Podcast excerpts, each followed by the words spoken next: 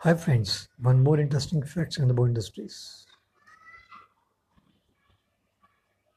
तीन दिग्गज अभिनेता देवानंद दिलीप कुमार राज कपूर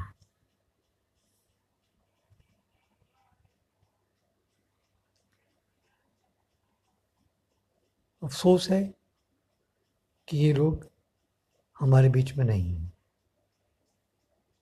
लेकिन कहा जाता है, हमारी फ़िल्मों की एक्टिंग